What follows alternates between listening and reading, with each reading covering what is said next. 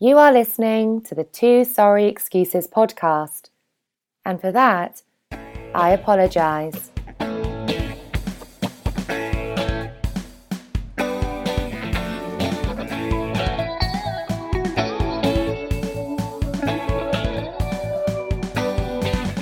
And a man can't work hours and come home to a wing.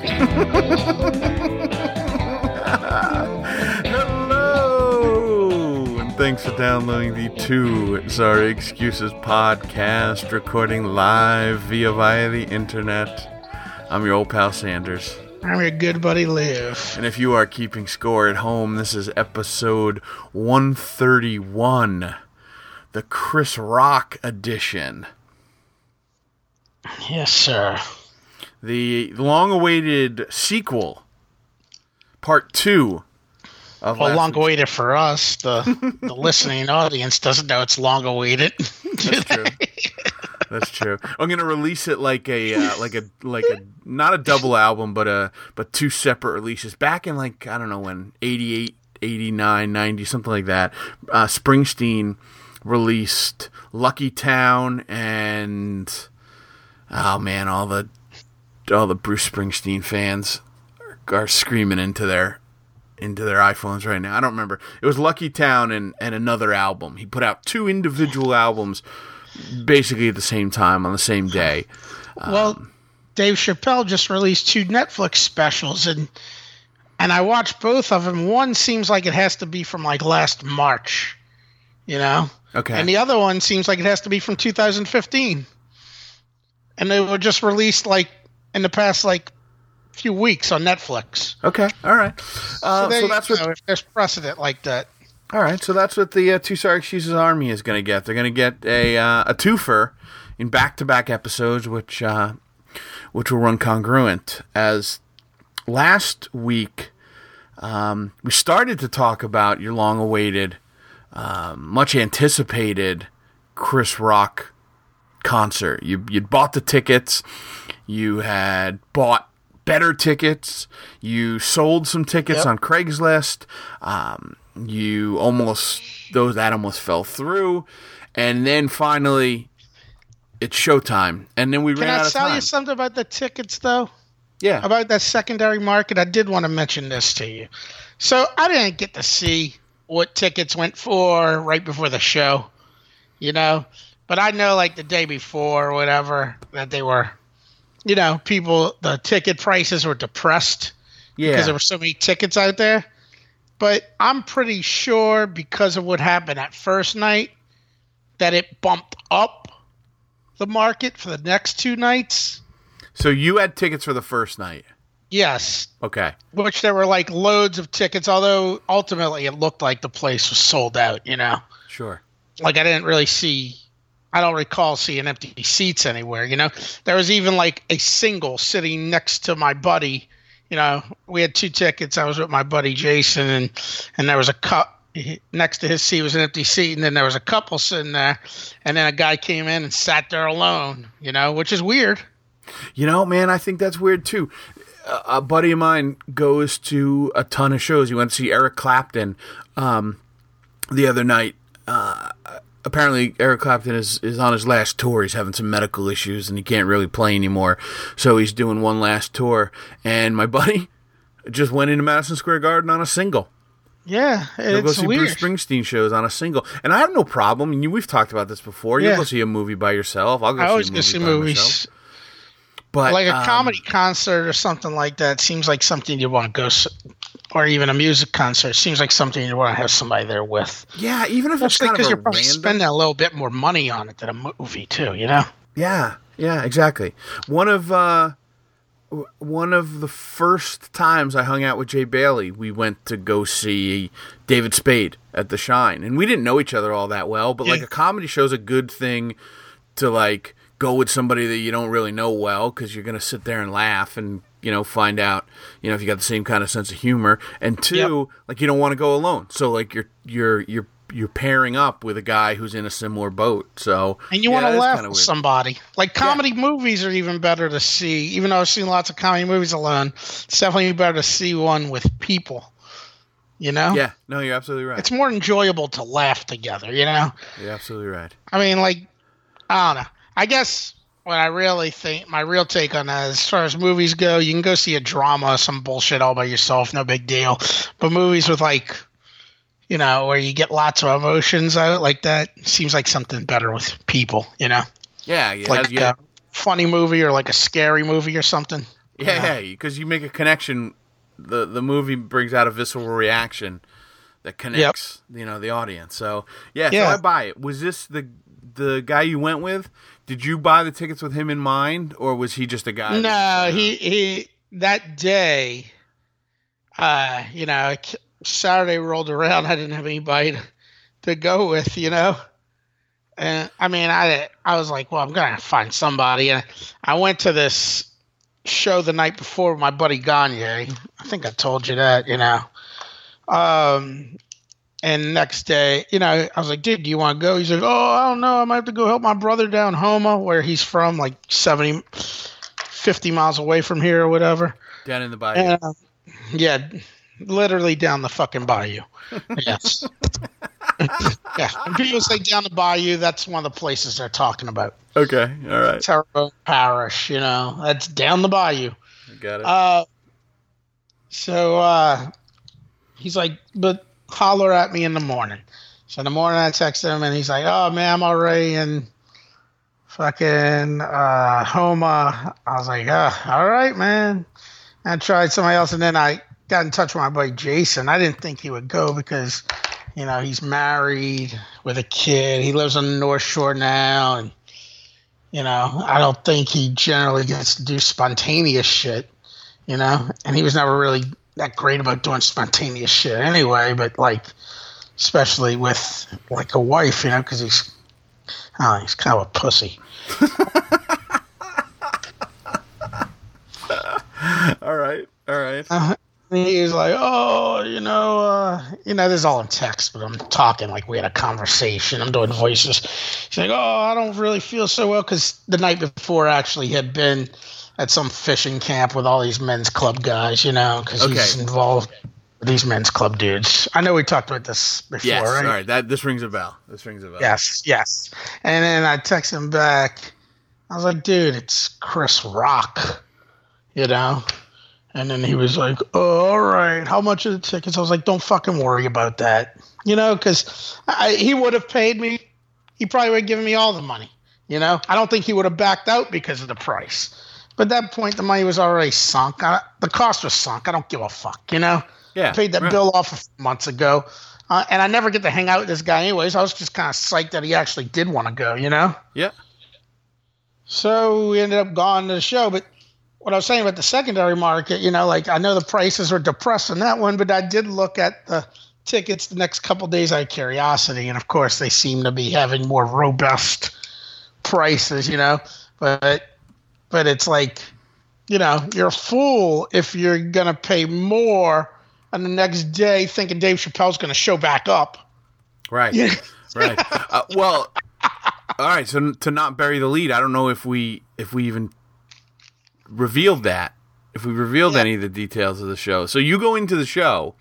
Yeah. Um, so you guys do anything? It's a Saturday show. Did you do anything before the show?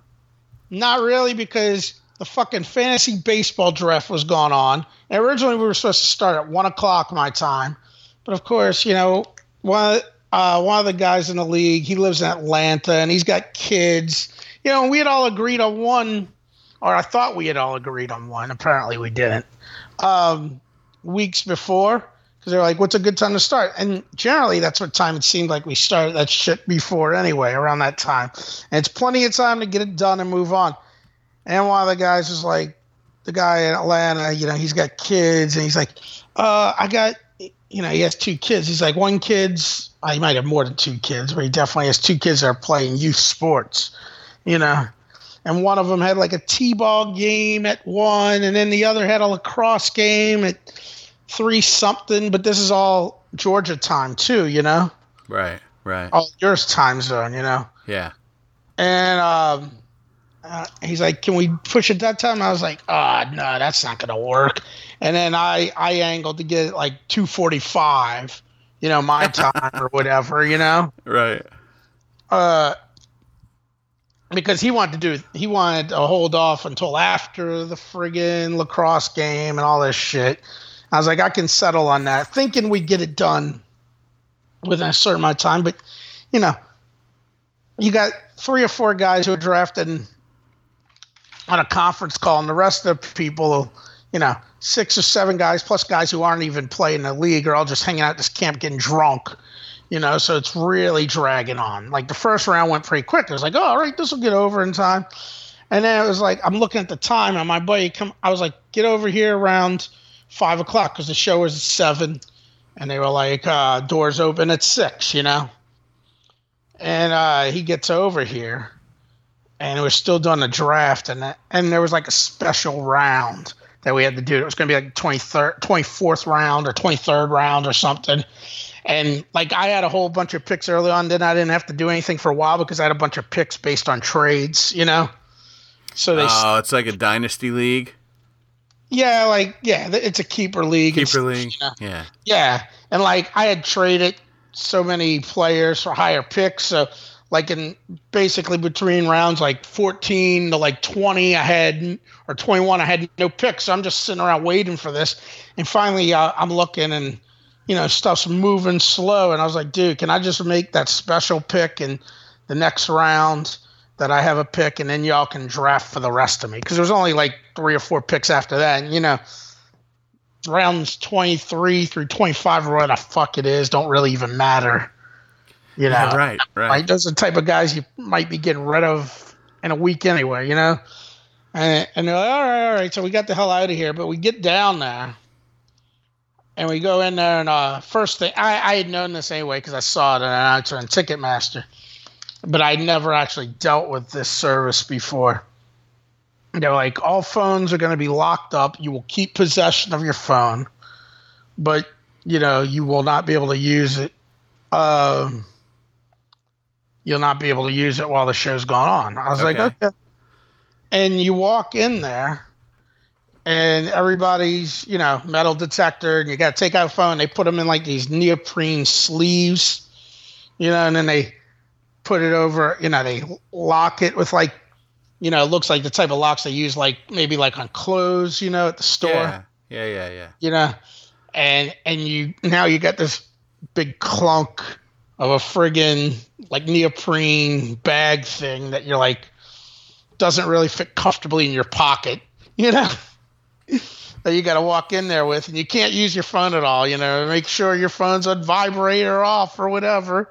You know, because you know if it's ringing, you're not going to be able to do anything about it. Right, you're the asshole. Uh, yes, and everybody will know it. Yeah. So we get in there, and I go get a drink because I'm like, you know, I haven't had any. I, I think I had a beer beforehand. So of course, you want to have like a drink in you when you go to a comedy show, you know? Yeah. You so I got like a double. Yeah, got like a double Maker's and soda, whatever, you know. And we go sit down, and then the but the show really didn't start till seven thirty something, probably because you know they probably built that in. You know, no, they told everybody the gates were going to open at six. Shows at seven, but they know how it's going to work since they got to lock up everybody's fucking yeah, phone. of course, of course. You know, because they don't want anybody recording this shit. Apparently, Chappelle does it all the time because he even mentions it in one of his specials. But Chris Rock, I'm I'm sure he's doing it for the, you know, for this tour because you know I'm sure it's tied to a special. You know, he doesn't want to undercut his fucking product. You know, with assholes recording this shit and putting out the internet and stuff. You know. Yeah, and it makes sense, and and and comedy's such a such a unique genre, right? Like, uh, it's a, a unique genre. A mute What's that? It's a unique genre. Yeah. You can't modify unique. Sorry. what? Are, what? you know what I find people really enjoy about uh, about the podcast is when we're just kind of going along and then and then there's a you know there's a a questionable uh, misnomer or a questionable diatribe um, that you um, will quickly point out and grind the the train to a halt. Yeah. people go flying to the front into smash their faces into the seat in front of them. They're like, "Oh, thank God!" Because you guys were actually on a roll. I'm glad Liv stopped the podcast to correct your grammar. Sorry, it's one of my pet peeves. Uh, you know, it's my up there with peeve- people that spell lose like loose. Yes, Yeah. what I'm doing is your pet peeve, apparently. Well, that's great. Yes, because my pet peeve is any pet peeve of yours. No, because every time I, you know, because I had an English teacher point that out years ago, sure. like maybe in eighth or ninth grade. I was like, that's true. Either something's one of a kind or it's not. Yeah. You know, there's no degree of uniqueness that is because that is- uniqueness means on its own. Yeah. Um, and if it made for great content, I would say awesome. Yeah. Uh, but guess what? It doesn't. Sorry to piss you off because we could have just kept going and you could have let my stupid comment just go. But Yes, apparently correct. you weren't able to move on. no, no, it was not.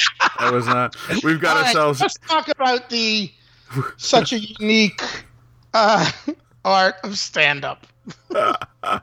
We've got ourselves in a Chinese uh, handcuff, finger cuffs situation here. Where, I think this is Fredo's favorite part of the podcast. what's that?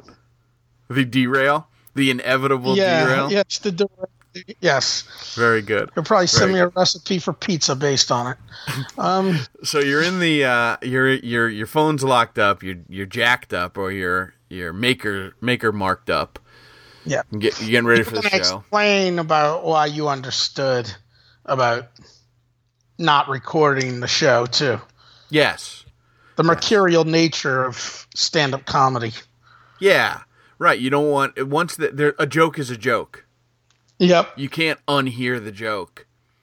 It's not Yeah. like a concert where you can appreciate the same, you know, song or rendition of a song and the intricacies of, of each live performance. That's that's not how comedy works. So I get it. I don't I would Yeah, never yeah. begrudge those guys, and even if it means the show starts a half an hour later. Yeah, I mean it. It was fine with me. Like I went to see Louis C.K. on February first, and you know there they were just strictly enforcing it, like walking around. You know, if you had your phone out and telling you to put it away and shit. You know, Yeah. but that takes a lot more.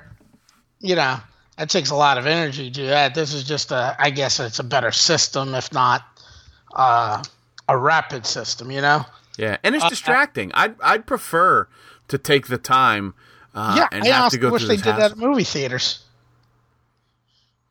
You know. Yeah, You know how annoying it is when people are keep fucking around with their phone, even if they're not talking on it, seeing that light pop up every fucking five minutes, like when you're in a movie, and it's just in your, your like maybe your peripheral vision, you know? yeah. And to be honest, uh, movies aren't that much cheaper than comedy tickets these days, so it would be totally worth it Yeah, to preserve that experience. yeah. It's just like, uh, I was at this movie a couple of weeks ago. I was at Kong, and I went with people. Well, one person I know and friends of hers, you know, and this girl sitting next to me who I don't even know, and she just kept fucking looking at her phone the whole movie. And I wanted to be like, motherfucker, what do you have going in your life that you need to keep looking at your fucking phone at nine o'clock on a fucking Tuesday night? You know, are you emergency room freaking physician? Seriously, you know, like, and if that's the case, don't go to the fucking movies. But I know she wasn't. It's just, just, it's just fucking. That's just so. It's actually cool that they did, you know. But the funny thing is, you know, like when you go to a movie, what's the first thing you do? Like when you take your seat before the movie starts. I check know, my you phone. probably- Exactly. So like we get in there and I go sit down. First thing I do, I go to pull my phone out and that's everybody's like, oh well, forgot I can't do that shit. You know, it's just such a natural reaction. What time? What time did you guys get to your seat? Oh, we were in our seats before seven o'clock. You know, probably Yeah. like six. It wasn't that bad. The thing is, I think the reality is probably a lot of people probably didn't know that system was going on because I wouldn't have known it had I just bought my tickets and never had to sell the other ones. Mhm. You know, because it's only something that popped up later on when I was looking at Ticketmaster. you know, I would just print them. I would not know anything. But most people, people thinking, you know, a lot of people down at that show were tourists too, you know, and and people are, even if you're not tourists, you know, everybody's just there, just thinking. Most people don't arrive in time to sit down, you know, like, you know, it's it's just like when you go to movies. I always get early to the movies so I can have my pick of seats. But Yeah. how many times when you're in movies, like even when the movie begins, motherfuckers keep coming in for like ten minutes. You know, Yeah, yeah, yeah, yeah, yeah. They got all these people. They don't care about that shit. So I'm sure that's what slowed down. But I'm sure they had already taken that account. Yeah, it's a seven, but we probably won't get on for a while because people aren't gonna, you know, there's gonna be lines because it takes a long, long time when you're taking everybody's phone, putting a little sack, you know. Yeah. And- so not uh, only are you prepared for it, you don't care because you're gonna have a couple drinks and talk to your buddy.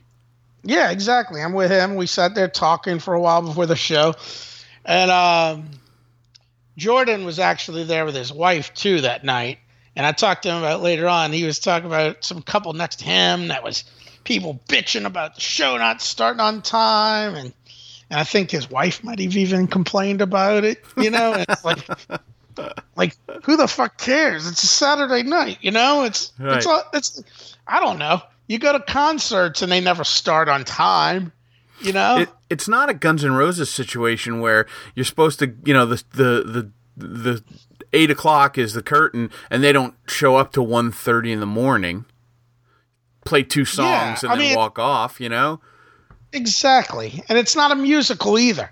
Like like a play or something's it's going to start not long after the time says. But this is real art. Like this is this is like going to a concert. I mean, it's a it's a stand-up concert, but it's like going to a music concert. You got artists out there. They're taking their fucking time. Yeah. Of You course. know? Of course. That's just the way it is. Deal with Yeah. it. uh, Yeah.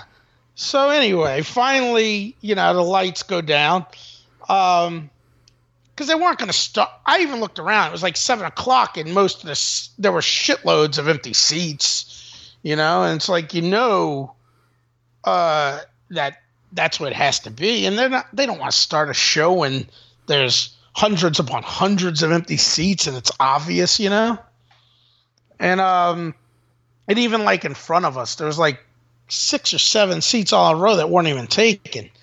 You know. Uh, but anyway, seven. It's around seven thirty-five or something. The lights go down, and Jeff Ross comes out, and I'm psyched because you know it's Jeff Ross, and I've been wanting to see him anyway. I was like, oh, this this has already made the show worth it. You know? You didn't know he was opening. no, I didn't know he was opening. You know? Is he from New Orleans? No, no. Jeff Ross is from New Jersey. He is. Yeah, Jeff Ross is like the pride of fucking New Jersey, man. He never. He, the last time he'd been New Orleans, because I follow him on Twitter, and one of the reasons I follow him on Twitter is because I like to see if he's ever coming down here. You know, because comedians put their schedules on there. You know, when they're going to do shows. That's Yeah. how I found out about Chris Rock. That's how I found out about the ill-fated Adam Sandler show. You know, is is by that type of stuff. You know. Um, which is good because it gets you heads up on buying the tickets, beating everybody else to the punch. You know, because comedy shows aren't as bad to get tickets for as, say, like a really hot uh, pop, whatever the biggest pop sensation or some shit is right now, put on a concert, which I don't even care ever to see. Right. You know? Um, but, Yeah. uh, Jeff uh, Jeffrey Ross Lifschultz is 51 from Springfield, New Jersey. I, I, I wouldn't go so far as to call him the pride of New Jersey, but uh, he is he is definitely from New Jersey. Live I and know he represents it hardcore. There's even like a uh, a Comedy Central stand-up special I think that has about Jersey in the name or something. You know, All right. from like ten years ago or so, probably. It's an old one. Um, so I know he's not shy about bragging about his Jersey ro- roots. You know, right, which I can which I can respect. I don't I don't necessarily find him funny. I understand the appeal and I get the artistry behind his his humor. I just don't I just don't like it because I don't I'm an I'm a golden rule kind of guy, so I would never liked shit talking. I never liked roasting okay. therefore I'm not very good at it. So I don't, I, I don't find enjoyment in watching that that type of humor. Like I get why he's funny, and and and I know that he's funny, and I understand why you think he's funny, but I just don't pay much attention to him. Yeah, I, I get you. He's not your cup of tea. Yeah, yeah, yeah, yeah. You know, that's like there's all kinds of stuff like that. Like I have no clue why people find that TV show Workaholics funny. You know, you ever see Right. that one? Yeah, I'm with you. I'm with you. I was like, is this fucking what comedies would come that just like fucking it's not it's not even like Cheech and Chong. It's just the fact that they're stoners is funny. You know, like like you know, it's this is what it's boiled down to, you know? Whereas Cheech and Chong were funny guys who happen to be stoners, you know? Right, right. Now it's just the fact that they're a bunch of potheads. It's funny. Uh, the lazy humor. But he comes out, so I appreciate him. You know, he brought people out. And of course, people are still getting in their seats because, you know, they're assholes like that. And that's when the guy came up, walked up to the stage. Uh, obviously, some rich douchebag, you know, and he's, you know, because he's sitting in the front row and Jeff Ross is like, uh, hey Spicoli, how's Ridge, how things at Ridgemont High? You know, and uh, and the guy's like, oh, all right, and he's like, I actually met met you before, He- know you, and he's like, what? He's like, I met you with Bill Simmons at an L.A. Clippers game. He's like, he's like, all right, this isn't your podcast. Sit down. uh, but you know, he's obviously some wealthy dude who got these tickets probably from a casino or probably from Harrah's or some big hotel downtown or some shit. They sit in the front row at this concert, and he said he met Jeff Ross with Bill Simmons at a Lakers game before, you know, or a Clippers game or whatever the fuck it was. It might have been a Clippers game. Who knows? So, but but anyway, so he he sat down, whatever, and then he does his routine. He like six people on the stage. You know, they picked out of the audience. You know, he's like, "Who wants to be roasted?" And people were raising their hands. You know, and he fucked around with, like six people. You know, he did he did you yeah standard routine. He did regular jokes too. You know, not just all roast and stuff. You know. Um, So how does he roast somebody from the audience? Just ask some questions like, "Hey, what do you do for a living?" Oh, I'm a, you know, I'm a. Yeah, yeah, yeah. Like, oh, yeah. What do you do? Where are you from? You know, and like, there was some guy up there. One guy up there. He was like a heavy set type of dude, like a stockier build guy, and he's wearing like, uh, he had like a striped polo shirt on and a pair of shorts. And he's like, he's like, so, uh, how are things down at the quarry, Fred? You know. fucking around with the guy, and this dude had been in that. Uh, and it's funny because he was making fun of this guy because wears shorts. And earlier, like before he brought these people on stage, he ranked on some guy right away uh, who was wearing shorts in the front row. It really blows me away at people the way people dress to go to shit. You know, um, you know, like there's some guy sitting in the front row, and he's like, um, he's like, hey man, he's like glad to see you wore you dressed up tonight wearing the shorts. He's like, I can see your testicles. You know, he's fucking around with them. Um, and obviously that's a problem with comedians because I saw David Spade a couple years ago at a casino in Mississippi, and he was giving somebody in the audience shit about that, about wearing shorts in the front row. You know, like you couldn't wear a fucking actual pants to this. Know. See, that's interesting. So, uh, you know, if I was around here and I was going to see a concert or a show or, or you know, definitely a play, um, I put some pants on and, and a nice shirt and, and, and look nice. But I'm trying to think when I was in Vegas for my honeymoon, we were in Vegas for 10 days and we had tickets to a bunch of shows like Criss Yeah. Angel, um, you know, uh, what Cirque du Soleil, and I'm trying to think, like, did I have, did I wear pants? Probably Because not. It's Vegas. I'm on vacation, you know. Well, and that's the thing about New Orleans. Like that guy on stage, that the Fred Flintstone guy, he was a dude that was down here uh, with a bunch of buddies of his from college. You know, I mean, I think he was way past college now, but old college buddies. You know, from like Boston and stuff. You know, tourists act like jamokes. You know, Yeah, they yeah, dress totally. like jamokes. Totally. You know, it's like they're expected to act like that, you know, because I know it's you hear stories about these fancy restaurants down here always have problems with that shit, you know, where people come off the street in shorts and t-shirts and shit looking to get service like in a four-star restaurant, you know? Yeah. You know, now that I think about it, we were there in December and we did. We went to a lot of nice restaurants. We did a lot of stuff. I'm sure I I, I probably had pants on, but if it was in July, no no chance in hell. No chance Yeah, in hell. yeah. No, I would have definitely had shorts on. And it was funny because before the show are you going, are you going rabid, Sanders? Well, these guys feel the same way I do about about, you know, proper attire at Jeff Ross concerts. Yeah, yeah. Hey, guys, come here. they're pissed off at that. Yeah, he was roasted. You know, he roasted. There's a woman. He was roasted, and you could tell. You can. We were. You know, we were in row S. You know, and it's alphabetically lettered from A to S. You know.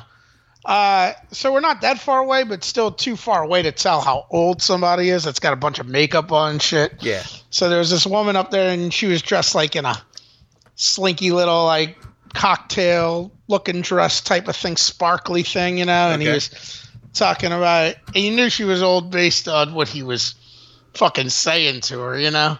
He's like, "Boy, you're a hot number." He's like, "You must have been really big before the internet, you know." and he's give her all kinds of shit, and she's like, "He's like, who are you here with?" She's like, "Oh, with my husband," you know, and and he's like, "Oh, him, that guy right there," and we couldn't see the husband was, uh, but you could tell she was like pretty attractive looking, you know, Yeah, just sure. from far away, but but you couldn't tell how old she was, but you knew she was old because what he was saying. At the end of the show, we were outside, out in front of the theater as everybody was coming out, standing there, and I and we saw them come out. I was like, "Oh, that's the broad and the husband," and uh, uh, the lady looked like she was probably in her fifties now, and the husband looked like he was at least ten years older. Okay. I'm sure, you know, he was she was still his trophy wife, but I'm sure it's his trophy right wife for like the last like twenty something years or something, probably, you know. Right, right. So it was, that was pretty funny. But um, but about the shorts thing, you know, dressing proper attire before the show. You know, before my buddy came over here, because he had to drive over like an hour away to come here. He's like, uh, he's like, "Sh- what should I wear? Jeans and a collared shirt? That's fine. I was like, yeah, that's what I'm gonna wear. You know. So he comes over and we we're walking into the theater. Uh, right in the, right when we get in the lobby, we see like a group of like meathead looking, not meathead, but just like bunch of like bros or whatever, old buddies. Okay. You know, right. because I wouldn't really call them meatheads, but they're just like you know type of guys you see at a lot of comedy shows. Sure. You know, they're not meatheads; they're just bros, but they're all dressed like slobs in t-shirts and shorts. You know, and overweight dudes. You know, and I mean, I used to be one of those uh, really overweight guys, so I guess you could have made fun of me back then. But overweight dudes, like even the guy, Fred Flintstone guy on the stage, they love wearing shorts. I guess because you're always fucking hot when you're obese, you know? Yeah, well, Um, uh, the other thing is that I've I've come to realize uh, lately, um, length. So when your when your waist is disproportionate to your length, and you might not even have this problem because you you're tall and you have long Yeah. legs. When your waist is disproportionate to your short legs, it's very difficult to find a pair of pants that have the right length. And then if you do Yep. find them, uh, and then maybe you get them, you know, they never sit right, you know, because they're always, Yep. you know, kind of underneath your belly or whatever. So, like, shorts alleviates that problem.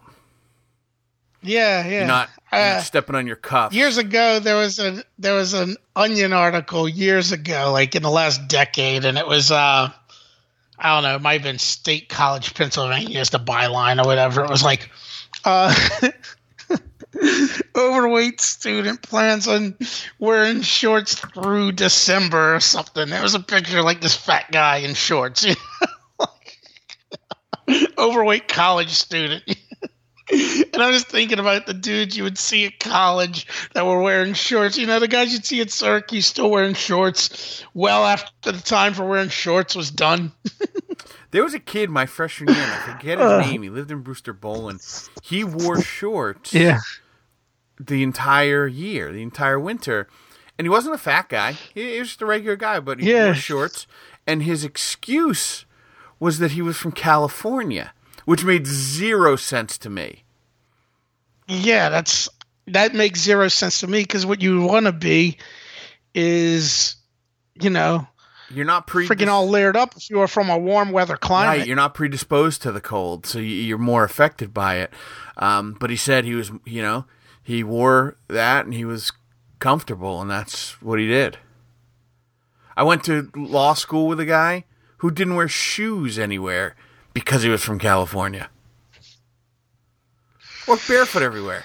Did, did you? There used to be a, a hippie guy who was like an academic advisor Yes. in the Hall languages. Yes, I know that guy. You remember that guy? He'd walk around campus barefoot with the uh, with like the walking stick and he had that wild, crazy long hair. Yeah, he had he had dreads, didn't he? I don't know if they were dreads, but his hair was like it, it might maybe it was might just been matted because he was like an old hippie dude, you know? Yeah, no, I remember that guy. He was there for a while. Yeah, he was like some type of. Yeah, because he was like a, he was like in his fifties when we were there. Oh no, different guy. I'm thinking of a guy who was in his late twenties. Oh no, th- this was an old dude. Like he had he he probably been in Syracuse for a long time. He worked in the Hall of Languages. I think he was an academic advisor, and he'd come out and he had a, you know he'd walk around the campus with like a walking stick, you know, like a staff, you yeah, know, yeah, yeah, yeah. probably a six foot long walking stick or something, and barefoot. You know, I think he'd concede to wear boots in the winter, but if the weather was, you know, if he could get away without wearing anything, he would friggin' walk around barefoot, man. Crazy. So, so anyway, like we walk in and and I told we see those guys. There's like a group of four dudes, all like in shorts, looking like slobs. looking like I would feel embarrassed if I was at at this theater dressed like that, and it wasn't like, you know, unless it was like some kind of concert or some shit, you know, like some type of that called for that type of garb, you know. Right. Um, mhm. you know what I'm saying. I do. I, I, do. think of something shitty, like something shitty, like if it was Limp Bizkit playing this theater, you could see loads of dudes wearing shorts. You know, some shitty band like Right, that. You right. know, um, but not for this. You Yeah. know, uh, I was like, I'm not only going to like, disparage your dress, sir. I will also disparage your music. uh, you're not a Limp Bizkit fan, are you? no, no, not at all. Um, Not at all. all right, good. Go ahead. Go ahead. because that sucks. But and they're probably lucky somebody's talking about them, you know, in the year 2017, Ah. Fred Durst, you know. Um. Anyway, I was like, "See, man, you could wear whatever you fucking want." And you know, that's when he's like, he's like, "But my biggest fear is gone somewhere and not being dressed appropriately," you know. Like he's like, I figure like if something where I think I might have to wear a jacket and I show up and everybody's not wearing jackets, I can just take the jacket off. I was like, yeah, I get you, man, because because I have that fear too. Nothing's worse than the feeling of being out of place, you know. yeah. But I guess you don't feel out of place if you're with three of your buddies who are all dressed in dressed like this dude in the Onion article. Yeah, and You know. like that on Saturday night. Who gives a fuck? You know, that's kind of their attitude. And listen, they're you know, Yeah, yeah. But to me, it's yeah. But like you know, over a certain age too. You know, it's like these guys are like in their thirties or something. I don't know. I just feel like that's something I wouldn't do at this point in my life. You know, fair enough. um, fair enough. you know, like if it was a daytime thing and you're hanging out, that's cool. But then later on night, but then again, I don't know. People have different priorities in life. You know, There you go. um, There you go. Yeah, it limits where you can walk into. There's all kinds of shit problems that come with wearing shorts, even though I love being comfortable. Um, but by the same token, I don't like to dress up a lot, so I don't go to a lot of places like that because I don't want to deal with it. You know. But um, but anywho, so after Jeff Ross was done, Eric Andre came out. Do you know anything about Eric Andre? Maybe you've Googled him since we've spoken about right, it. So we spoke about it, and I was like, maybe that sounds familiar.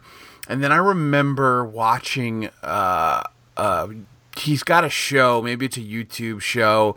He does like uh, interview style kind of show, but really, Funny thing you say that. It's on Adult Swim, and he said it's basically a glorified YouTube show. Okay, all right.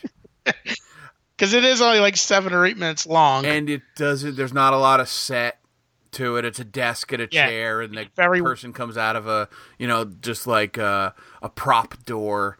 So it's not real elaborate. And what it, the best way I could describe it to somebody asking me if I had ever seen or heard of him, I'd say he's just a he's an elaborate, well developed troll. That's how I would kind of describe Yeah. his comedy. yeah, he kind of is. Like I, I, I was describing him. Not that I've seen this anywhere, but I was just thinking. I, I described him as an absurdist. Yeah, okay. You know, All right. you know, but like troll, yeah, that's basically like, you know, yeah, he's definitely like I don't watch the Eric Andre show because I watched it a couple times and it's kind of hard to fucking watch. Yeah. See, no, I, You agree with that? well, I've only watched the one and I couldn't get through it. It was it was horrible. I, yeah, I don't remember Yes. who was on it. And if you if it was eight minutes long, might have been Hannibal Buress because he often has him on on on it with him. You know, like sitting in the sitting in like the Ed McMahon chair a lot of times with him. You oh know, well, that's like that's like somebody at least who can keep up with him. You know what I mean? Because Hannibal Buress Yeah. is a comedian, one, and two, he's sharp and funny. I, I- he had somebody on, like I want to say, Lauren Conrad from from The Hills, or Oh yeah, the people he'll bring out actually as guests. Sometimes I see it. I've seen episodes on there. I'm like, why is this person on this fucking show? Yes. See, I, I, I don't mind absurdist comedy. Like, I see. I don't think Reggie Watts is particularly funny. Um, he's another one of those absurdist guys. But Yeah. I mean, you you you put Andy Kaufman in absurdist comedy. Andy Kaufman. He was perf- I guess he. Yeah, he was an absurdist, but I loved Andy Kaufman. But you know what? I don't know if I was. If Andy Kaufman would have had the uh, platform that's available to people today, if I would have liked everything he did. Yeah. Um, but the difference I think between a guy like Andy Kaufman and and and Eric on Eric Andre, right? Andre. Yeah, yeah. um, is that Andy Kaufman, th- the joke was that you might not be getting the joke, right? Yeah. But it wasn't at your expense. The joke was out there, and if you didn't get it, well, that was the joke. With Eric Andre, the joke is whoever the subject of his ire is. Do you know what I mean? Yeah. Like he's he's using that person. And in the case that I saw, you know, whatever, Lauren Conrad, it was at her expense, and I don't think that's cool. You don't have to be Yeah, yeah, to be yeah. I clever. get what you're You don't have to be smart to just make somebody feel uncomfortable.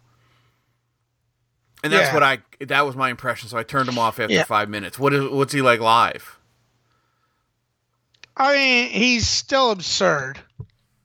You know, I actually thought he was pretty funny, funnier than I expected him to Like be, does jokes and stuff? because I'd never seen him actually do stand up. You know, Okay. but hey, I'll say this much: that really wasn't a good crowd for him. Although I think you know, I know he was with him the whole weekend, and I don't know how many other shows he's been on this tour with Chris Rock. You know, because he probably has been in other stops with Sure. him. But I tend to think he probably rarely plays rooms that size because he it is such nichey humor. You know, like it's very limited. Like the Adult Swim show. I mean, how many people are watching that? Yeah, shit? you have to want You know? to go to see him.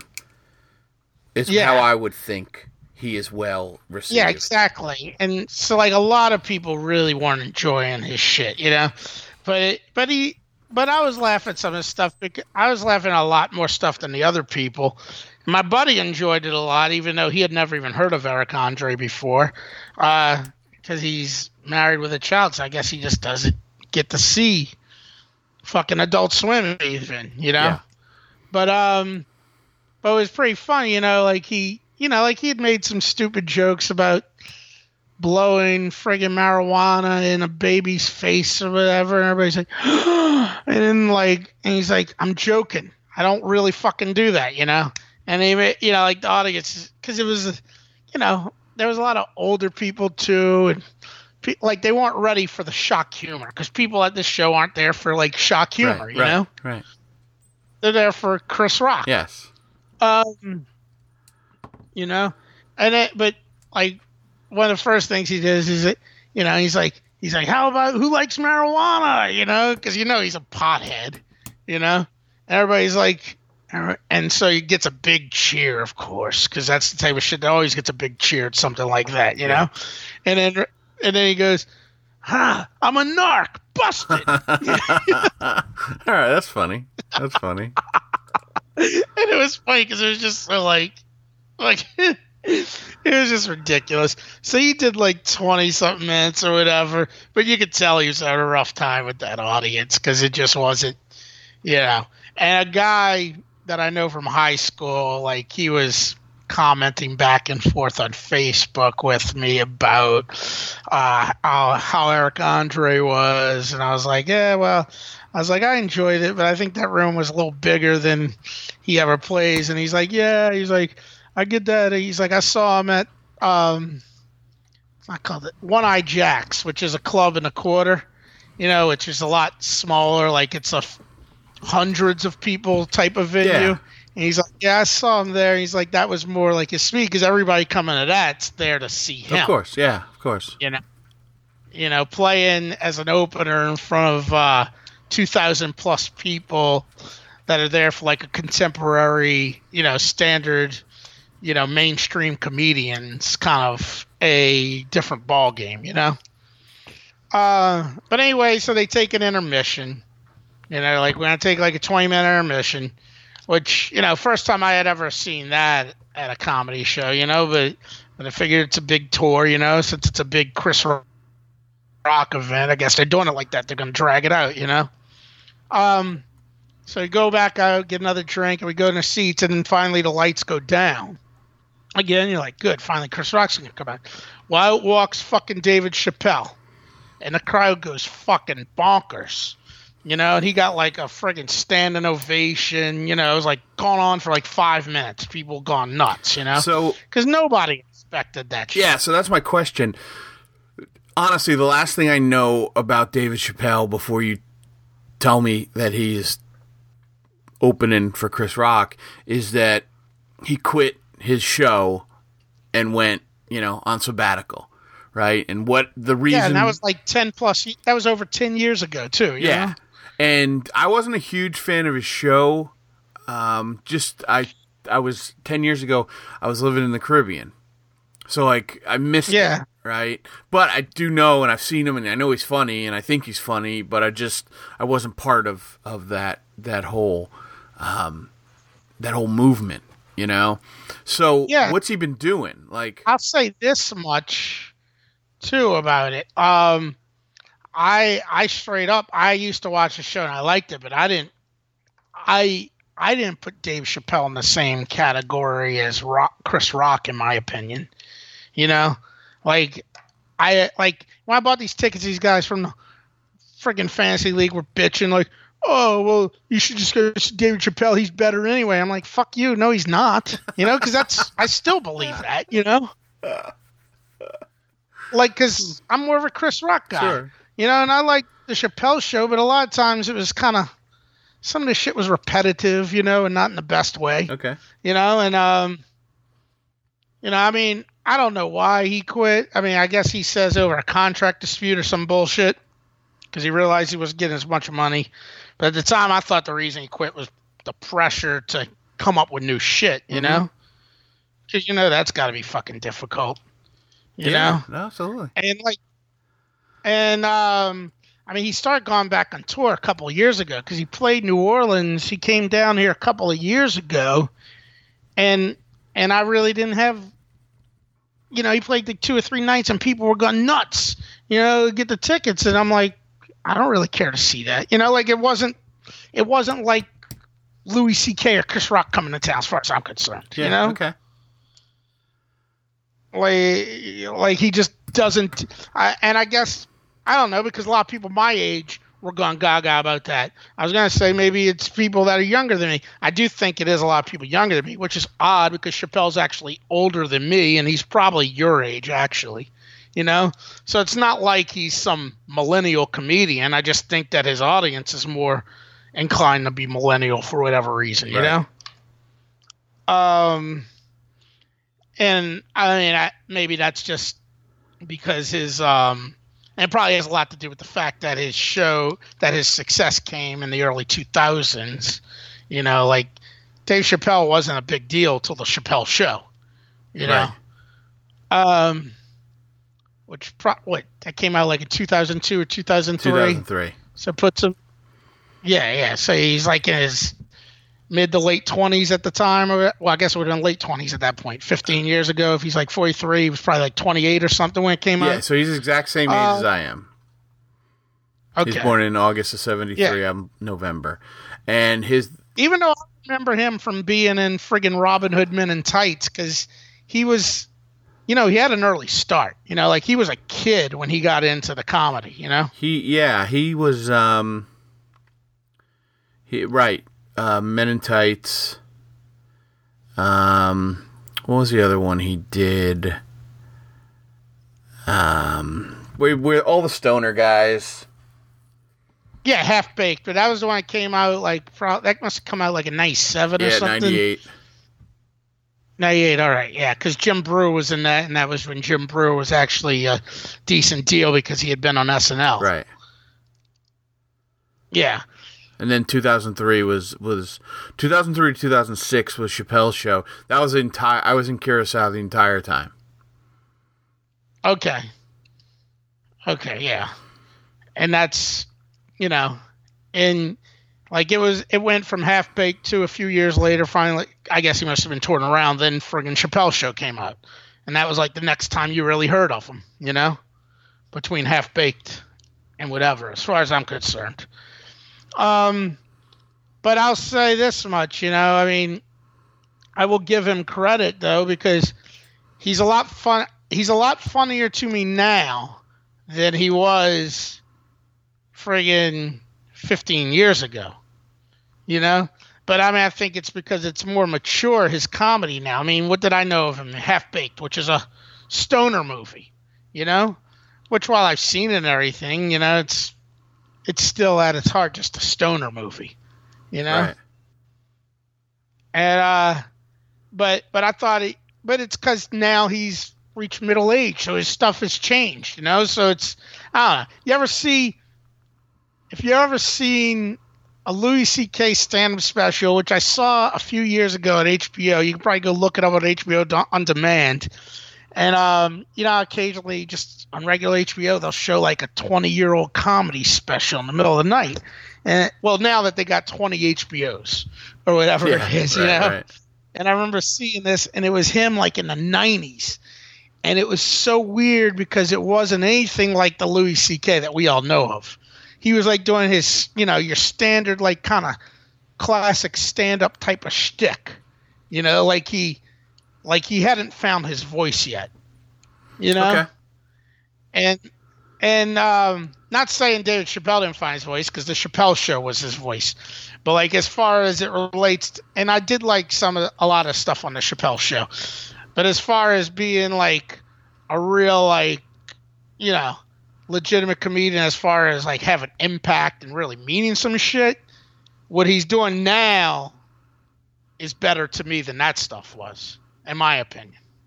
You know, but but it's arts. We all get to have Yeah, yeah. I think Chris. i i No. in in looking at some of that other Chappelle show stuff in in retrospect, I think he had he had an idea that that that's what he wanted to do. I think he needed the time to refine it, right? Because I think some of that stuff is is smart social commentary, like the uh, Oh yeah, he had lots. The racist um, the- Klansmen. yeah, the blind, The the black. The, Yeah. The, the blind Yes. black Klansmen. Yeah, Yes. Yes. And they're doing the PBS documentary about Right. him or whatever. Right. But uh, but I, Yeah, and he does it, and they they never had the heart to tell him he was black because he's so committed to the cause he'd kill himself or something. Yes, exactly. so I think, but you're right. Over time, that stuff matures. You know what I mean? And he doesn't have to Yeah. do it in a character. He can do it himself. Yeah, yeah. I mean, his show was great commentary. The one where he was going around. You ever see the one where he's with Wayne Brady driving around, and it turns out that Wayne Brady's like a friggin' gangster. Like they go do a drive by, and he's friggin' dealing drugs and shit, and he's like scared of how friggin' uh how criminal Wayne Brady is. right, right. Because at the time, nobody was more lily gilded than than. Uh, yeah, Wayne Brady's still a punchline for all that shit, right, you know. Right. I mean, hell, he played Neil Patrick Harris's friggin' stepbrother on um, How I Met Your Mother, which is the whitest TV show ever made, I believe. you know. Uh, uh, so, so yeah, and the racial draft, that was really Yes, good. Yes, yeah, yes, yes. he he he did a lot of stuff. I just didn't think he was the, you know, I thought the Chris Rock show was better. Yeah. But then again, you know, Chris Rock, all that shit was coming out when I was in college. You know, so that's probably a lot of the difference. You know. But anyway, so he comes out and he, and so after he finally starts talking, he's like, he's like, well, what we're doing here tonight's a great social experiment. He's like, uh, I'm doing this show, and Chris Rock's actually doing my show that's opening tonight in Austin, Texas. That's good. That's good. Which is funny. Can you imagine if they actually pulled that shit? People, there were people that would have been revolting. Oh my god! But you know what? Like I would have had so much respect because what's what's the one thing I love more than anything else when it comes to comedy? Surprise! Inside joke. Like oh, the inside. the inside joke, yes. to me is the funniest Sorry, thing yeah, too bad I didn't know the answer. that you can do. Right? Because it's inside. exactly.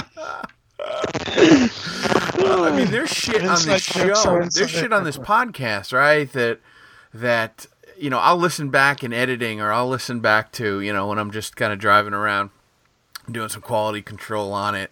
Um, that I get a kick out of because they're you know they're just little inside jokes that that either only yeah. I get or even sometimes it's just me. yeah, I, I, I get you. but for those two Yeah, guys, yeah. for those two guys to pull that off, um, would be that that to me would have been phenomenal. That to to me that would go down in like, uh, you know, the history of comedy. You know, that's like, I don't know. That's like if Paul McCartney walked out on the stage in a Phish concert. You're never seeing that fucking again. No, You know. so already I was happy. You know, so he's out there for like 20 or 25 minutes, and in the middle of a joke, freaking Chris Rock comes out.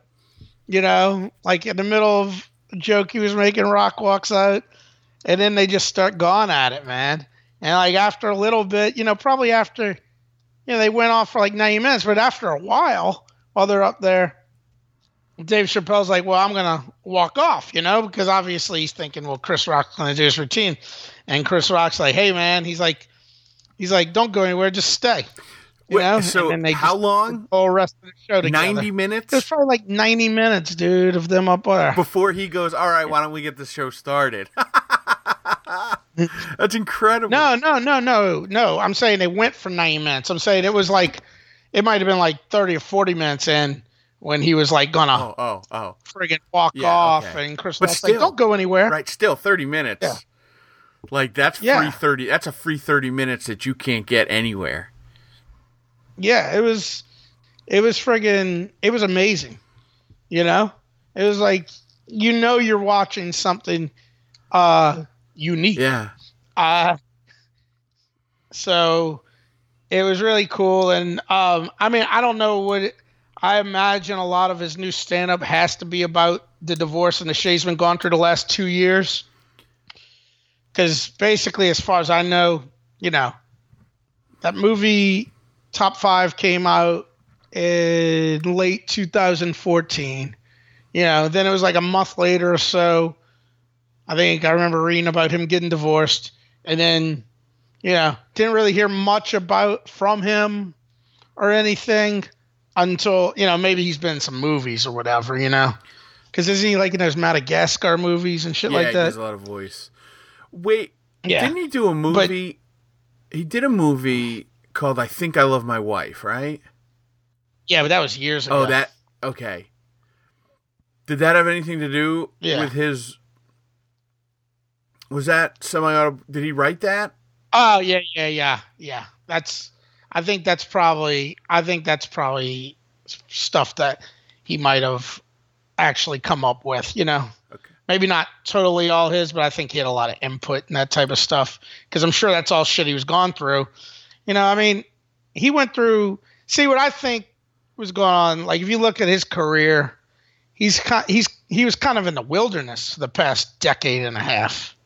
You know, there's a long gap between his last like major stand-up tour and big time specials like on HBO till now Right.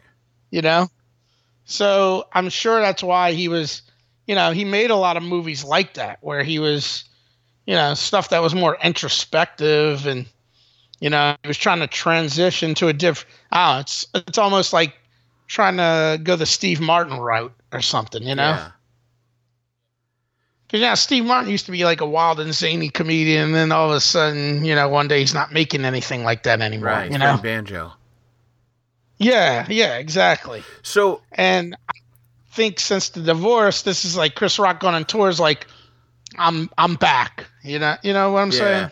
Now he was married for a long time. Like It was like 14 years or something, 15, something like that. It was a long time. ninety six. Because he's got kids who are like 13 or 14. Yeah. What it says since 96 he's been married? He was married? Yeah. Okay, so he was married for basically 16 years.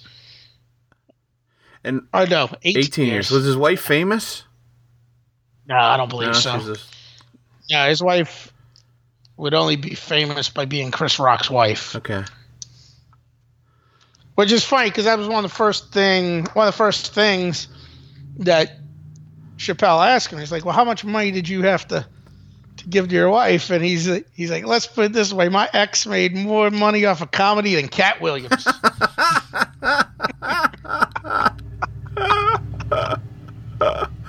Uh, That's good. yeah. That's good. So he's got off, you know, and just talking about everything, talking about dating, and he's talking about, you know, how it costs so much more to date women now. And he's like, you know, because he's talking, he's basically talking about dating women like in their forties and shit, you know, like women closer to his age. Yeah.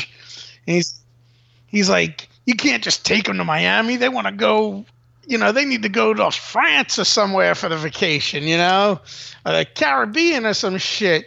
He's like, it costs so much more to date these women. He's like, a 25 year old, it costs $63 a year to date them. you know, you know?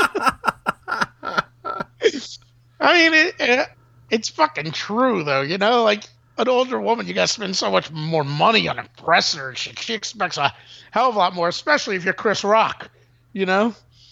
Um, so he's talking about all that. And he, one thing that was pretty funny was, um, he was ta- he's got a Tinder profile, you know, and he's like, he's like, yeah, he's like, he's, and Chappelle's like, you got a Tinder profile? He's like, yep, my profile pictures me hosting the Oscars, you know, and, uh, he, he, and he's, uh, he says, yeah, he's like, uh, he's like, and people get on me because they're like, why are you using your real name? People are gonna want to date you just because you're Chris Rock. And he's like, but I am Chris Rock.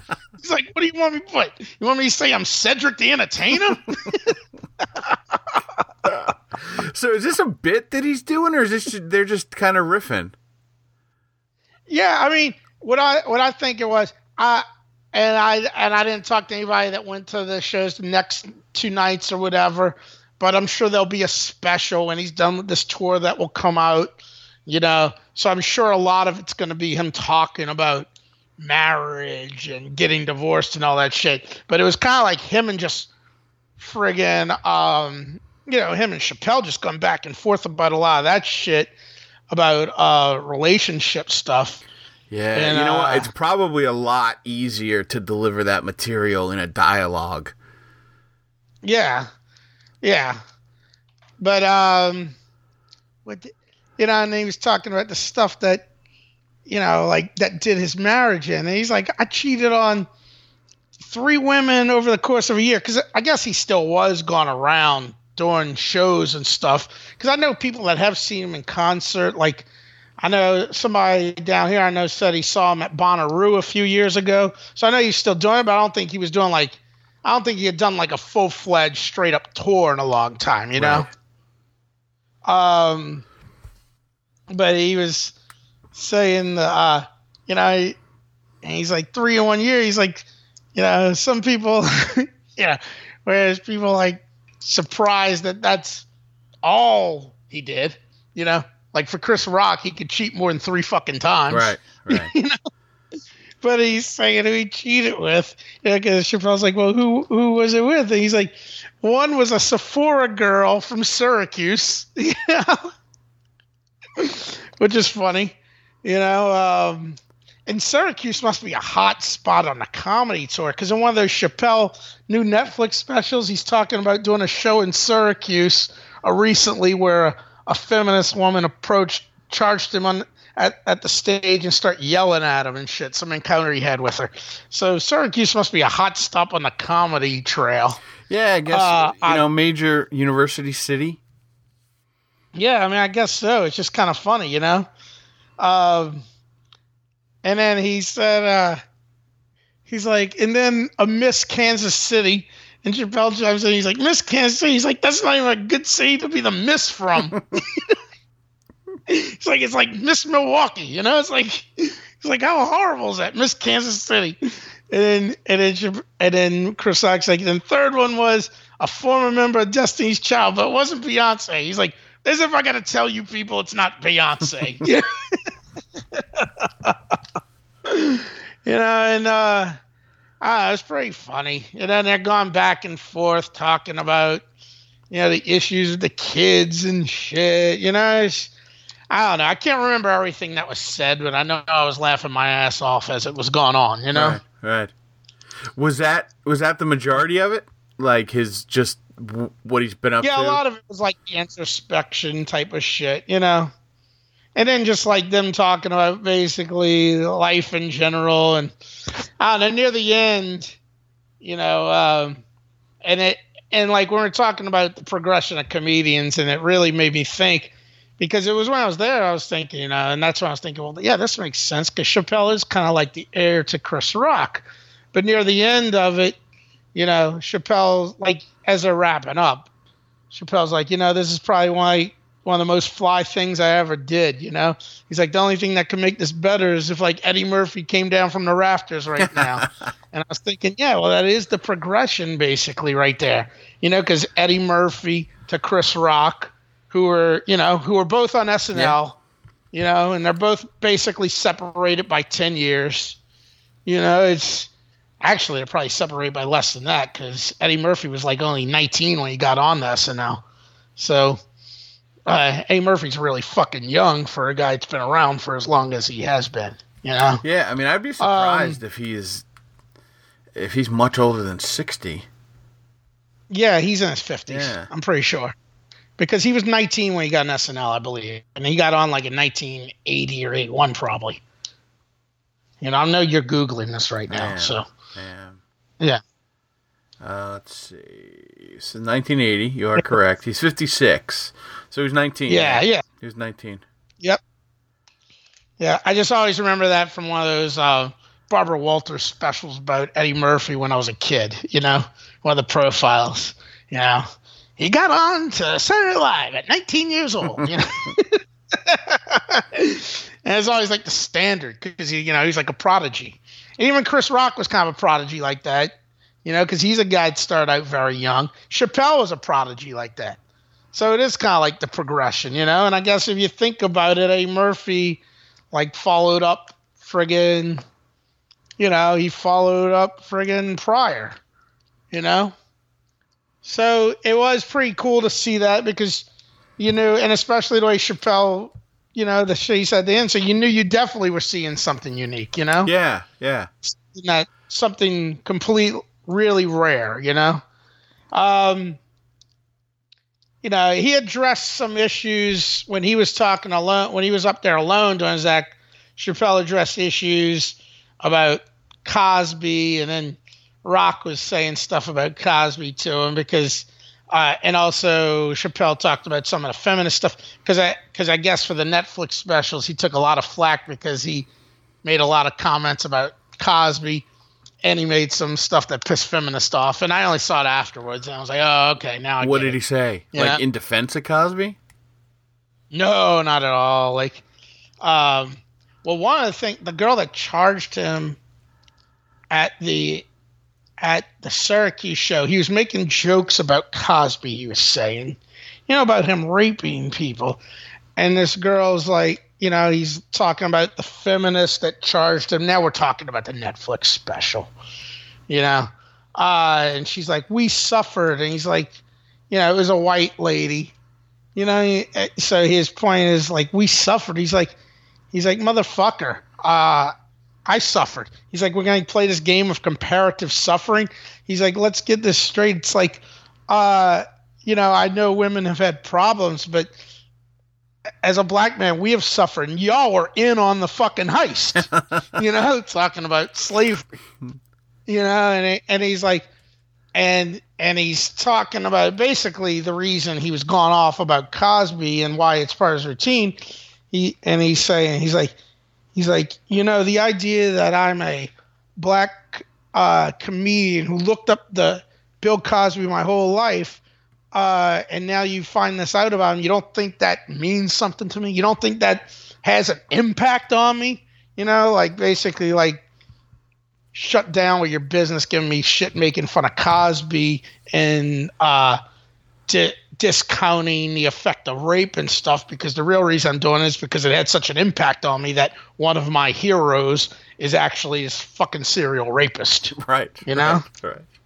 So because like in that Netflix special, he's gone off about it. He's like he's talking about all this shit that was happening in the sixties. He's like, John F. Kennedy came around, you know, and then then all these assassinations happened. And he's like you know, it's like this big impactful thing about culture in the sixties. He's like, and during that time, friggin' uh, Bill Cosby raped fifty four women.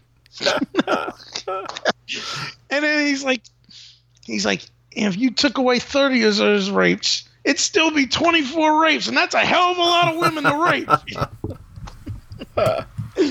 you know, so I guess all that kind of shit really. And he says other stuff in those specials that pissed off feminists and stuff, and then it pissed off the Cosby apologist. So I don't know. I I I thought it was I thought he was brilliant out that night, even though I didn't know exactly what he was talking about. They were talking about sh- I don't know. You, have you heard of the movie Get Out? Yes, yes, yes, yes. All right, I actually did see that. Jordan, Jordan, one of his buddies, and I went to see that like a week or two after it come out. You know, and um, you know the plot of the movie basically it's these wealthy rich people that are friggin' stealing black men to steal black people, not men, men and women, to basically steal their brains, basically, you know, or st- steal their uh, bodies. That's what it is, you know, whatever. They're trying to, you know, that's it's like a body snatchers type of thing, you know. Okay. So he made he made some jokes about that, you know, because they're talking about white people and all that type of stuff. And then, you know, my buddy next to me, another other sign that he's a not only married with a child and everything, that he's a white guy. He's like he's like, let's get out. Which is kind of surprising because I don't hang out with the guy too much anymore. But you know, when we first, I've been buddies with this guy for like 18 years or so now. And it's like when we first met, he definitely would have known what that movie was. right. You right, know, Right. if it had come out at the time. You know, it's just that he's he's you know, it's a different world when you're like a family dude, you know? You're so like I am clueless on a lot of pop culture. But like if you're a married guy with a five or six year old kid, you know, in your late thirties, you're re- and you're living in the suburbs, you're really out to lunch on the zeitgeist, you know. Right. Right. but you know, and then they end it, and I stayed there for a little bit. But everybody started walking out. I was like, I guess they're not going to do an encore, which is weird, but they didn't, you know, because everybody just walked out there and the, the house lights went on and everything. Because every time, you know, I mean, I know definitely both times I've seen Louis C.K. he does an encore. Yeah, I always- and I think a lot of comedians do encores. I always find comedy uh, encores to be awkward. I'm surprised they do them regularly. Yeah. Well, they like I know when Louis C.K. came last time I saw him and he did the encore, he came out and said he was, you know, the encore was new material that he's still working on, you know. So he's like, well, here's they're hol- they're always holding back shit because they're always working, you know. See, I saw Brian uh, Brian Regan, and he came out to do an encore, and the audience just started yelling things, and I'd never seen. Oh him. yeah. I'd never seen him live, so I, I was like, "What's going on here?" And he's like, "What? Say eight? Say eight? Okay, all right, I'll do say eight. I'll say eight. He's like, "That's kind of funny when you come out to do an encore, and the audience tells you what joke they want you to tell." So it was one of his bits that wa you know that it didn't make Yeah. it into the show, and And that guy's been on the road for like 30 years now, so I guess it, you know, and he's a big draw, so you know that must be the way it always operates. yeah, you and, know. and he just does the bit, and then it's over. You know. Um, yeah. But to me, a comedy show is like you know building to a crescendo. Yeah. There's yeah. ups and Well- downs and waves, and to come out to do it, you know, a ten minute, you know, encore or whatever. But if it if it's new material, then I get it. Then then that makes sense. Yeah, well, I was thinking, you know, well, maybe he's going to do an encore since he didn't do any of his own stand up by himself to begin with, you know. Right. But but no, it was pretty clear right away that there wasn't going to be an encore. Mm-hmm. So you know, we all just walked out of there because they're not going to come out for the ten people that are sitting around waiting for this. Right. You know. That'd have been great though if they And you know, the other thing is, I think it's a different crowd. You know, it has to be, because like you go see Louis C.K. even though it was in a, you know, I don't know how many seats were in that theater, you know, but you know, it's where they were doing all the the big stuff, like the the Broadway type of stuff, while this theater was being renovated after the hurricane. So it's got a seat probably, you know, an approximation a, a reasonable approximation of the one that I saw Chris Rock in, you mm-hmm. know. But but I don't know. I guess I guess maybe because uh, maybe because Louis C.K. even though he sells out and he's really popular, maybe he's just more of a comedian's comedian.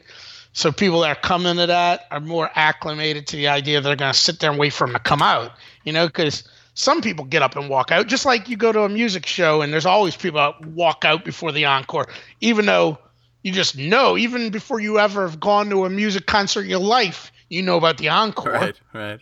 You know, I mean, you know about fucking lighters and all that bullshit. You know, it's shit you grow up knowing. You know, but people still walk out of that stuff. You know, um, but most people sat there. Whereas like this show, you know, it was like right away, people were flooding out of the theater. You know, I don't know. Interesting. So- interesting. But then the thing is, you had to get the phone unlocked. You know, they had people just hovering in the lobby with those things. You know, like because I was like, how the fuck are we gonna do this? Is everybody going to stand in line? But they just had roving people with the phone lockup company or whatever. You know, just going around and you go and put your phone on. You know, with like the mobile things for you to um unlock the phone and take it out. Yeah. You know. Man, the labor costs on the security for that show must have been through the roof. Yeah, well, I guess that's why the tickets were fucking 120 ranged from 60 to 125 dollars. You know, yeah. Yeah. Wow. like when I saw Louis C.K., the best seats in the house were like sixty dollars. Okay. know? All right. All right. But it sounds like it was worth it, man. Sounds like you had a great time. Oh, definitely was worth it. Like, you know, I, I got home that night and I texted those guys, um, you know, into the group text for the baseball league, and I was like, "See, this is way much better than draft." They didn't really respond. you know. I mean, a lot of those guys are racist anyway, and they would never go see that shit as it is. Yeah, yeah. But they're not all. They're not dudes I grew up right. with. But uh, very good, very good. But not all of them. But um, but yeah. Then next morning, you know, there was shit like a com because they did allow. I guess they allowed the press to take photographs and shit, but they didn't allow them really to you know, they had to agree about what they would talk about, so they weren't allowed to talk about much that was said in the show. Okay. You know, they were just able to show that, and I think that's you know, people saw all that shit. They saw the new the the pictures and the news articles, people, and then everybody went to go. All of a sudden, everybody went to go see the Chris Rock show the next two nights. You know, sure. Uh, apples to apples, tighter security in Chris Rock or The Price is Right. Terry Security and Chris Rock, although Price is Right was, you know, they were more like the Louis C.K. thing, more vigilant about going after you for the phones. Right. But the Chris Rock thing was probably way more expensive, but it was way more efficient. All right. You know, I mean, think about how hard it is to go policing everybody with a phone around rows that are sometimes like 50 seats long. right, right, right. right. Yeah, maybe not 50 seats long, but it's like they're pretty long fucking rows. Oh, like I was saying, like there was like six or seven seats right in front of us, like a whole, like a shitload of, might even be more than that. It's like, it's like, man, this is weird. I was like, well, I guess these are tickets that just never got sold. You know, like, like because the day of there was still a hundred something. You know, I think it. I think like not long before the show, I think there there was still like 170 something tickets available or something for the show. You know. But then talking about people stragglers, but once Chris Rock came on, or right before right before David Chappelle came on, people got in those seats, and it's like, oh, that blows me away because I know those people didn't pay nothing for those tickets, you know, because those were the expensive tickets, the row in front of us. Yeah. You know, because expensive as my seats. I, I don't know. I guess maybe I don't know if I'm a cheapskate or what, but I wouldn't pay $125 to miss half the show they got in in time for Dave Chappelle? Yeah, but what I'm saying is they probably didn't know that when they showed up at 8:30. You know, for a show that was supposed to start at 7. Um you know, they thought they were going to be walking in on Chris Rock already doing these acts. No, I bet. I, just, I bet that they they they got there about eight, and they realized they peeked in and they saw that it was still the opening acts, and I bet they just stood out and had a bunch of cocktails and stuff. No, I mean they were a bunch of idiots. But anyway, they showed up at eight for a show that was starting at seven. That's idiots. That's like the assholes that come in the second half to a to a sporting event. All right, all right. Listen, people. Listen, people. Underdressed over here, not punctual uh, over here. no, you. No, dude. Have you ever been like? Because I know you've had to have this happen to you. Because like you go to like a basketball game, baseball game, whatever, and there's not people sitting around. You're like, oh well, or you're with a couple people. and You're like, we can spread out a little bit, or we can take a little better seats. And then motherfucker might show up in the second quarter or like the fourth inning, and you're like, you don't get to come just kick me out of the seat when you show up this late to the fucking game, asshole. Oh, I never, I never self upgrade my seat. I'm talking about when you're already in a row, like maybe you'll space out or something, you know? Uh, you never have a, never had that happen. Yeah, I mean, um, yeah, like so I take the seat next to me because it's open. Yeah, you don't, and you don't look at disdain as those people that show up. Well, last week I was at a Pelicans game with my brother, and let me tell you, Pelicans aren't selling out to begin with, and they're definitely not selling out fucking game 76 or whatever it is for a team that's not gone to the playoffs. Know, we're sitting there, we're behind the hoop because my friend gave me your tickets, you know, and they're they're at the lower level behind the hoop. But um there are so many seats. You could just say, I'm gonna sit wherever. Like in the third quarter, these girls show up. First they sit down next to my brother to the to you know, who's to the left of me, and then they're like, mind you, there are literally tens of empty seats around us. Then they're like, oh wait, this isn't our seats, and they come down and they scoot past me, and they even though there's multiple empty seats next to me, two of them, they sit right next to me. I was like, you really could have sat wherever the fuck you want. You know, it's like you're really gonna sit here with a gap of like six seats next to you just because technically this is your seat. you get where I'm coming from? Yeah, but I th- I say, well, that's their seat. That's how I look at it. That's a. That's... I, I I have no patience for people that don't show up to shit on time. I I don't mean on time like a little late, egregiously late. The third fucking quarter. You know. See, no, I would care if they were, you know, traipsing down, you know, the row, blocking my view three quarters into the game in the middle of a play. You know, if you're interrupting yeah. or disrupting my enjoyment, then then yes, then I have a problem. But for the sake of their enjoyment, ah, who fuck cares? Yeah, but that's poor fan etiquette in my book. If it's so, if it's disrupting. See, if I was the asshole that showed up in the third quarter and there were five seats next to me and I could just space, I'm like, yeah, I'll probably leave. This this guy's been enjoying one full fucking half with an empty seat next to him with free reign of the armrest. I'll give it to him. but that's because I have better etiquette than those people. I, I mean, to some extent, but I mean, where were your seats? What? Where were your seats? My seats. I was in the seat that I was belonged in, but but I got there, friggin' ten minutes before tip off. You yeah. know. You always go to the seat you're assigned before the game starts, don't you? Yes, always. Yeah, yeah, I mean, maybe if it's like way later in the game and you had shittier seats and you could sneak down, like, you know, if you could sneak down the better seats if I was like in the nosebleeds or something, yeah, big deal. But you got to wait a little bit for that. I wouldn't do that right away, you know? Yeah, I mean that's that's a given. I don't I don't like to do that because it's just too much hassle, too much anxiety for me. You know, what if I've picked the seat that somebody just happens to be, you know, at the bathroom, or they ask for my ticket? That's my biggest concern. Is it the the the fear of being asked for yeah, your ticket? Yeah, yeah, yeah.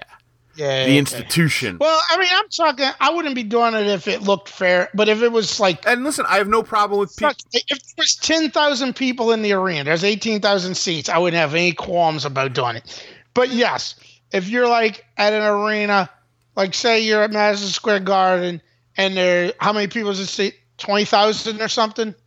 Yeah, whatever yeah. it is. And there's 18, only nineteen thousand that night. Yeah, you're taking a risk, and I don't think I would do that. You know, and, but uh, don't get me wrong. I have no problem if somebody does do that. That's my approach. Yeah, goes, my approach goes and upgrades their own seats. My yeah. approach to live events is is is buy the book. I got my ticket. Buy my ticket. My approach to sporting events is, uh, you know, you you should even if you got the right to tell somebody to move over, you should recognize you're an asshole if you show up really late. Like, what I hate that I see is like go to a football game and somebody starts, you know, they come in, they act all haughty oh, sorry, these are my seats. And it's like, there's two minutes left in the first half, and you're going to come acting like an an asshole. You know, like you should be apologetic. Because you know, if you got an empty seat right there, and it's you've sat there through almost a whole half, you should know that somebody that's doing that's probably thought they had the seat to themselves. You know. Yeah, but I, you get what I'm saying. The attitude has a lot to do with it too. Yeah, sure. I mean, if somebody comes down and they're all indignant, like, "Hey, you know, you're yeah, stealing." Sometimes those people are indignant because the type of person that shows up late to a sporting event like that is an asshole generally. That's a sweeping generalization. people that don't have any respect for fucking schedules are assholes. I will say that much. You know? Yeah, but you don't know. Maybe they're, they were sitting up at uh, in a suite. You seem like a guy that shows up to a lot of uh, games in the third quarter. not not at all. Not at all. But I also I also go to a game to enjoy the game. And I know what I need to do to enjoy the game. The people around me have no effect of on me in that in that Now, area. when we were at Meadowlands Stadium, we we weren't sitting all like right in our seats. You know, we spread a little bit. Yeah, yeah, no, right. Now, some guy came and kicked us out after that friggin' uh, uh, lightning delay. Wouldn't you have been like, seriously? Yeah, well, probably because I was drunk. Yeah, I would have been. You know, I would have, I would have played with him a little bit, but, um, yeah, I mean, but in that particular instance, there is room. Just because you're right doesn't mean you're correct. There is room for everybody. Yeah, there's room for everybody. But I'm saying just because somebody has the right to do something doesn't make it correct. You know? Yeah, You what, know what I'm what I'm saying is, I don't let it bother me. It doesn't affect my experience of the game. What if they had come on time and sat next to you? That would have been fine. I'd have no problem with that.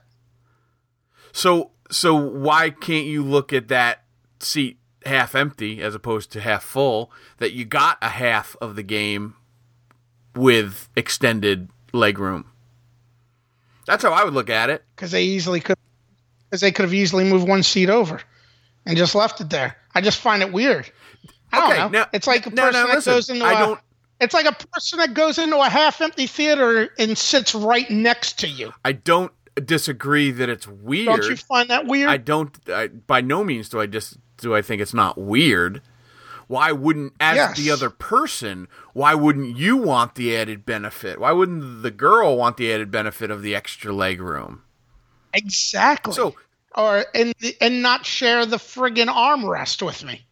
You know? yeah, no, I think that's I think that's strange, but but I don't necessarily think that that's an egregious social ill. I believe it's an egregious social. I put it on par with somebody that comes and sits next to you in an empty movie theater that you don't know. Well, then on that note, on that note, We won't have to agree to disagree.